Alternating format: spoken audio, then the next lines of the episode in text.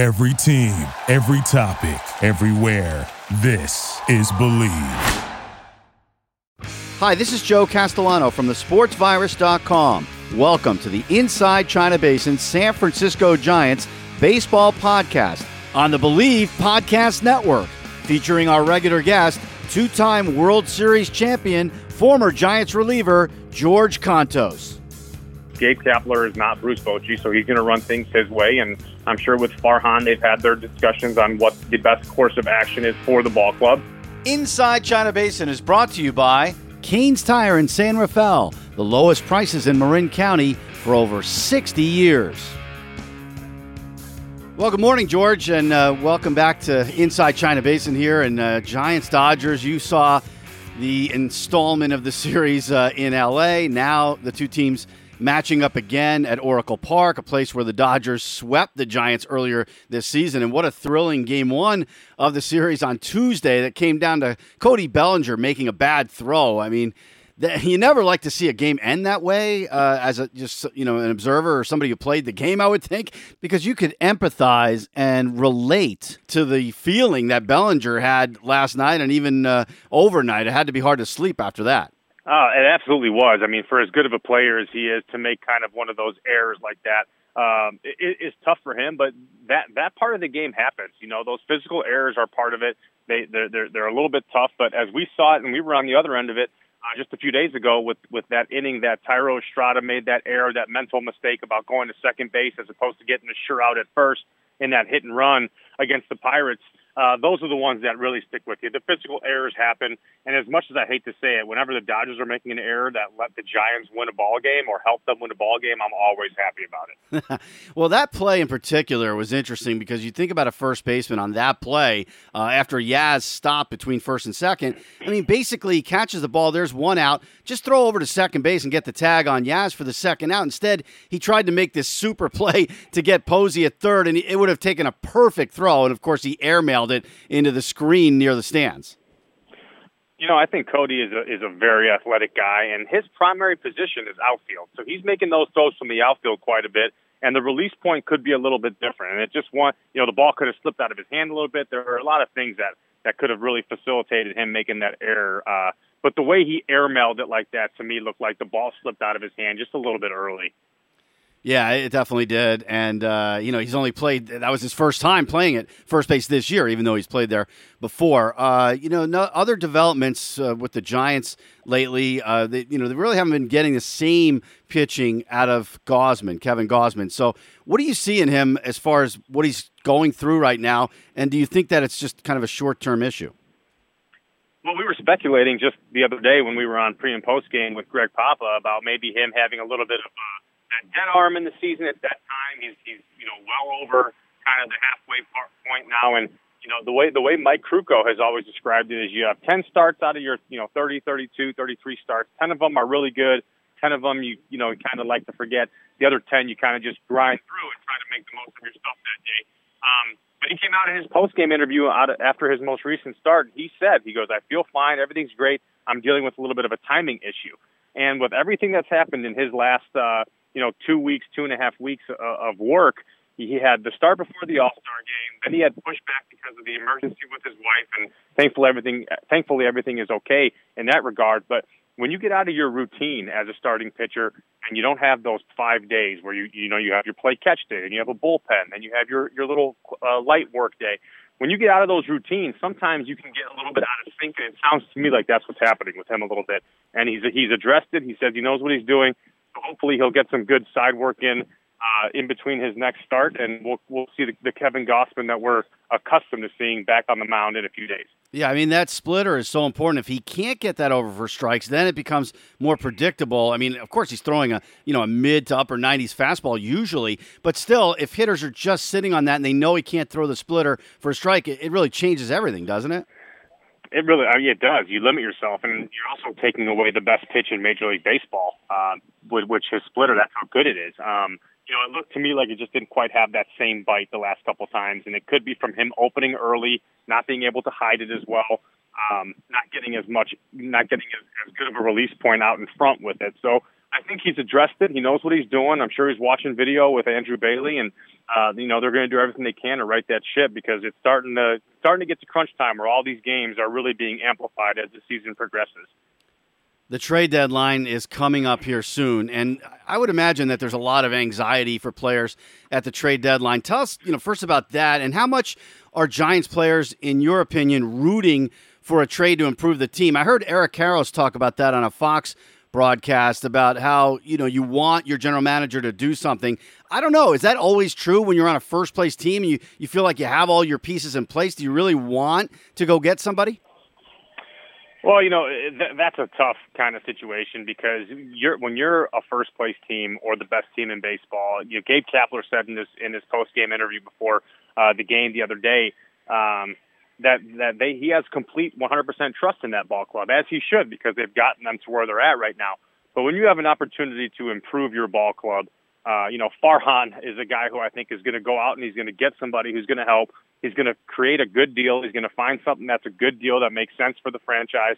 Um, but when you're sitting in there in the as a player in that locker room, typically you don't trade off your major league roster at that at that point in time. That's kind of one of the no nos uh, that I that I've kind of learned coming throughout the throughout my career, and now that I'm on this side of the game. You know, you you, you kind of keep your major league roster unless it's a, it's a piece that you feel is kind of worth the exchange. But um, you know, I think everyone's kind of holding their breath a little bit. The trade deadline is always one of those places where you you, you could potentially see one of the guys that's a good friend of yours, uh, you know, leave the team or a prospect that that you, they, they've created relationships that that is going to end up somewhere else. I know that it's at you know Heath Hembree, for example, was a good buddy of mine, and there are a, a lot of other guys who I've played with that they leave and they're gone. Um, so it's just one of those times that you, everyone kind of holds their breath a little bit, and then once the trade deadline's over, you kind of get that sigh of relief, and then you get to move forward and just kind of keep keep with the task at hand, which is getting to the postseason and trying to win another World Series. As a player, how much do you look at the rumors that are get th- getting thrown around? I mean, like right now, there's that rumor maybe Joey Bart for Kris Bryant. I mean, that's a big deal as far as a, a rumor. Would you be looking at that as a player? I, I tried not to not to uh, pay any attention to that. You know, just Adam Frazier is a really good buddy of mine, and you know, I've I've spoken to him a couple times prior to him getting dealt to the Padres, which came as a surprise to everybody. He was kind of thinking he was going to be either in Seattle or with the White Sox, and all of a sudden he's in San Diego now. So I, I think that those rumors are all are just exactly that. They're rumors. They they start from somewhere. People have speculation, but until something happens, which happens very quickly and very last minute, none of those things really end up quite working out the way you think. We'll continue the conversation with former Giants pitcher George Kontos right after this. When it's time for new tires, you want the lowest prices and the best service, don't you? Well, Kane's Tire in San Rafael has you covered on both. Kane's has the lowest prices in Marin County, and they provide the warm and welcoming service that you can only receive from a family run business. Voted best of Marin for 35 years in a row, Kane's prices beat Costco's prices every time. Kane's Tire, 1531 4th Street in San Rafael. Give him a call at 415 453 2942. That's 415 453 2942 for Kane's Tire. In 2016, you were on that Giants team and they traded Matt Duffy. They got Matt Moore. And, you know, at the time, I didn't think it was a terrible trade because Matt Moore is a good left handed pitcher. And I still maintain that, you know, he was helping the Giants. But what was the reaction to that? I know the fan reaction wasn't great because everybody loved Matt Duffy.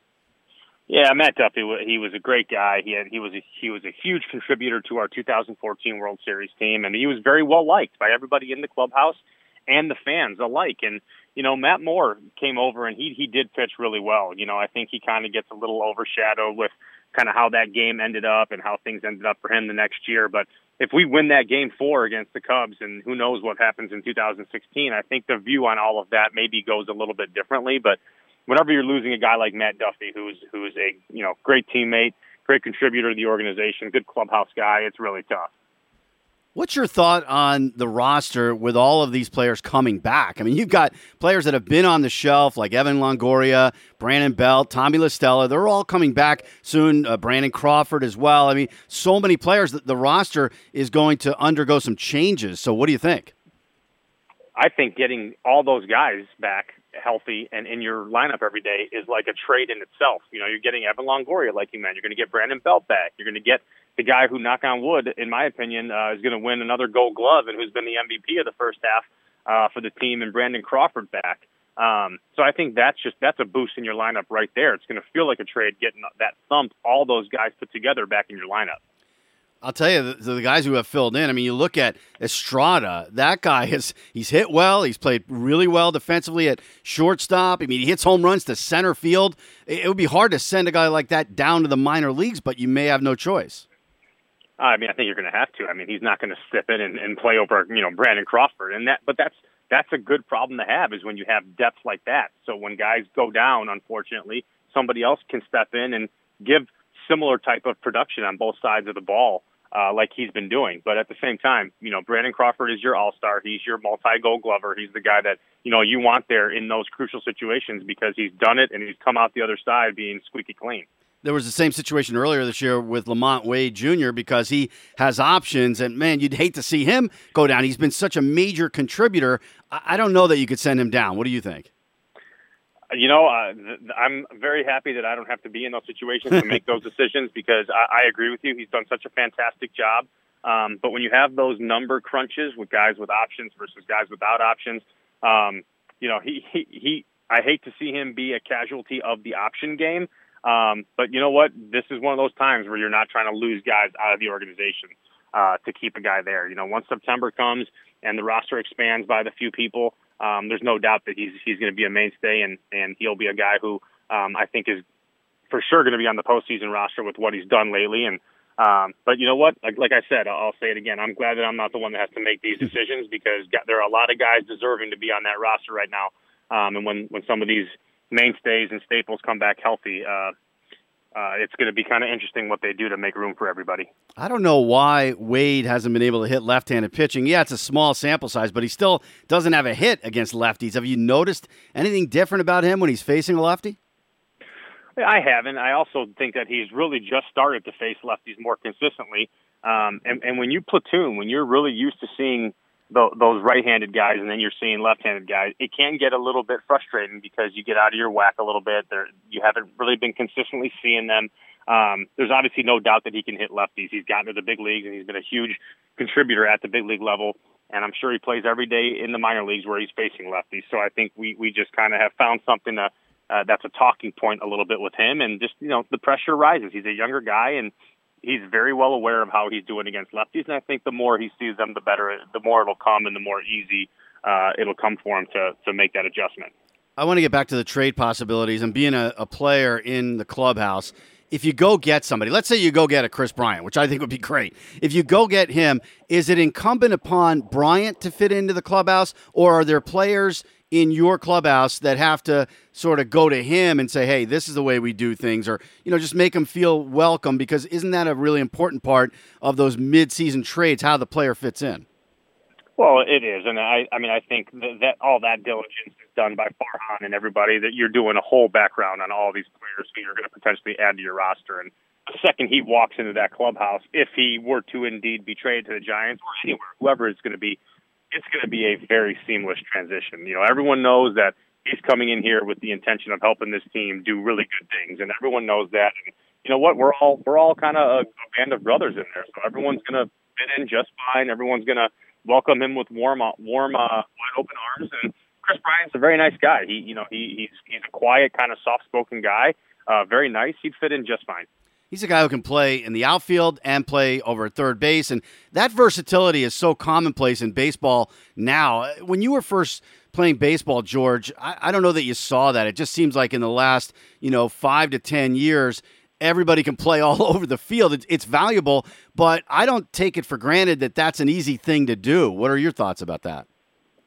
Yeah, I, I you know what? I was a pitcher, so I stood on the mound 60 feet, six inches away, and that was what I did for single time I ever stepped on a major league baseball field. Um, I think when when you have the ability to play those, it just makes you that much more valuable to an organization. It allows you to give other guys day off, uh, days off. It allows you to um, you know kind of supplement whatever else is going on in the lineup. So the fact that uh, that Kris Bryant, it, for example, since we were talking about him, can do that, that that's obviously only a plus and, and makes kind of the li- putting the lineup together a lot easier for for Cap uh, when he's looking at matchups and stuff like that because Kris Bryant will play every day. Absolutely, if they get him. Uh, so the Los Angeles Times reporting recently that the majority of Dodgers players don't want Bauer to return to the club under any circumstances. Uh, when you heard that, what was your reaction to it? Is there any surprise about that after everything that's gone on with Bauer? Uh, I mean, wow, that's definitely an eye-opening statement. You know, when when when your peers, the guys who you've spent the last, you know, however many um, you know months from spring training to the beginning of the season to everything going on. When when those kind of statements are are being made, it's definitely eye opening, and um, you know I'm glad that uh, that uh, you know that's, that's something that we about or make decisions on, and we get to read it in the paper and just you know you you look at that situation, it's just an unfortunate one all the way around. Yeah, and that team, I mean, they've had their share of injuries as well. I, I kind of look at it like, you know, the Giants and the Dodgers have been so banged up. It, it all comes down to depth, it seems like to me. I mean, if you have enough depth, and I don't think people thought the Giants did coming in, but it really seems like they do because they've plugged in so many different players this year. They, they have great depth. I was looking I was looking something the other day, and I think the Giants have the uh, third or fourth most prospects in the top 100 uh, in baseball. So I think that's a credit to Farhan and, and the, and the front office um, for really creating a good minor league system of guys who can come in and really be effective. Um, and and you know what? What what what really goes kind of not unnoticed, but maybe underappreciated is just how good of the defense has been for us. I know that in the last week we've had a few little miscues that have really stood out, but that you know I've always been a, a guy who believes that good pitching and good defense are the, the keys to winning and being a successful team long term. And the timely hitting will come, and you'll get your surges where you'll you'll have some time where you'll you'll score a ton of runs. But they've been playing typical Giants baseball: good pitching, solid starting, good bullpen uh, showings, and solid defense. And I think that's what's going to be what carries them the rest of the way. And we've talked a lot about the bullpen, especially at the back end, and having Rogers in the eighth and McGee in the ninth. What do you think about the mental part of what those guys have done because they have had their ups and downs and they've been able to bounce back. I mean, you look at Rogers in that game, uh, game one of the series on Tuesday. He he showed a great ability to get out of trouble, and that takes a lot of mental fortitude. Oh, I absolutely agree, and I think I think the best the best compliment that I can give those guys is they've done so well with very limited amount of ego. Um, you know, McGee and Rogers and the guys who are throwing at the back end of that, they've been very selfless with pitching wherever uh, Cap and, and Farhan kind of have told them to expect. And I think that's a very difficult thing to do because it, it hurts your routine a little bit, not knowing, hey, the eighth inning is mine in a safe situation, or the ninth inning is mine in a safe situation. So I think it's just kudos to, to all those guys for just, you know, when their name's called, they take the ball and they go, and, and they've done a very good job of it there's two sides to that ego though too right? I mean there's being the the team guy who doesn't have that much of an ego but when you're on the mound trying to get hitters out i would think you have to think hey i'm the best pitcher on the planet right now. Absolutely. I mean the the, the way that i looked at it sometimes was that there was a guy that was 60 feet 6 inches away with a stick in his hand. He was trying to take money off my table. You know he was trying to hurt my livelihood. And that's what you have to have. Guys go out there and you, you don't just get to the major leagues and be an all star or be a, a successful major leaguer at that level without having that chip or that edge on your shoulder. When you step on that mound, that focus kicks in. You're ready to get down to business. All right, George. Hey, great job on the uh, NBC pre and post games. We look forward to seeing you again in August. Uh, it's it's going to be an exciting month for the Giants as they try to maintain this and, and keep in uh, first place where they are right now. Oh, it's a, it's a lot of fun, and you're starting to see the, the the pressure that the other teams are feeling by, and by the other teams, I mean the Padres and the Dodgers, that that they're sitting here in almost August and they're still chasing the Giants uh, by you know what is it? I think three and a half or four games now, two and a half games um, in the NL West. I think this was supposed to be a two-headed monster battle, and the Giants were not supposed to be in it. And I think what they're doing is great. And there's no pressure on them right now because they were never expected to be in this situation. So they just need to continue playing the good baseball that they have I'm sure a reinforcement or two will be coming. You don't just be the best team in baseball and not add a little something at the deadline to try and uh, boost and bolster your uh, your your roster. So I think it's going to be a lot of fun. I'm really looking forward to the last two months of the season. And by the way, you and Greg Papa are a great team together. Uh, that relationship, I would think, is sort of developed as you've gone along, especially because you're now in the studio together instead of you being remote. Oh, it's it's a blast. I, you know, Papa's he's so great. He's so talented, and our personalities have really uh, bonded well together. He he's a talker, I'm a talker, and we we have a lot that we can kind of get through. So it's been a blast, kind of getting to know him a little bit better, and and really kind of opening up and seeing how our conversations can evolve. And I'm having a blast. Awesome. All right. Well, thanks, George, and uh, we'll talk to you in a couple of weeks. Awesome. Thank you, Joe. That's former Giants relief pitcher George Kontos. Join us again next week for another edition of Inside China Basin. For now, I'm Joe Castellano. Thanks for listening on the Bleav Podcast Network.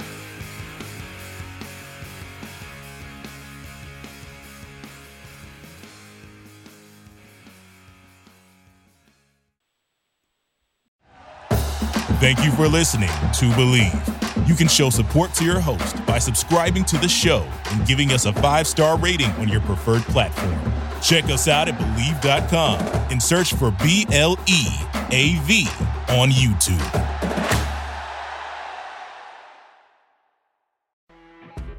You know, when you're listening to a true crime story that has an unbelievable plot twist that makes you stop in your tracks? That's what our podcast, People Are the Worst, brings you with each episode. I'm Rachel. And I'm Rebecca. We're identical twins who love true crime cases that make you say, didn't see that coming, and we hate the people responsible for them. Listen to People Are the Worst now on Apple, Spotify, or wherever you get your podcasts.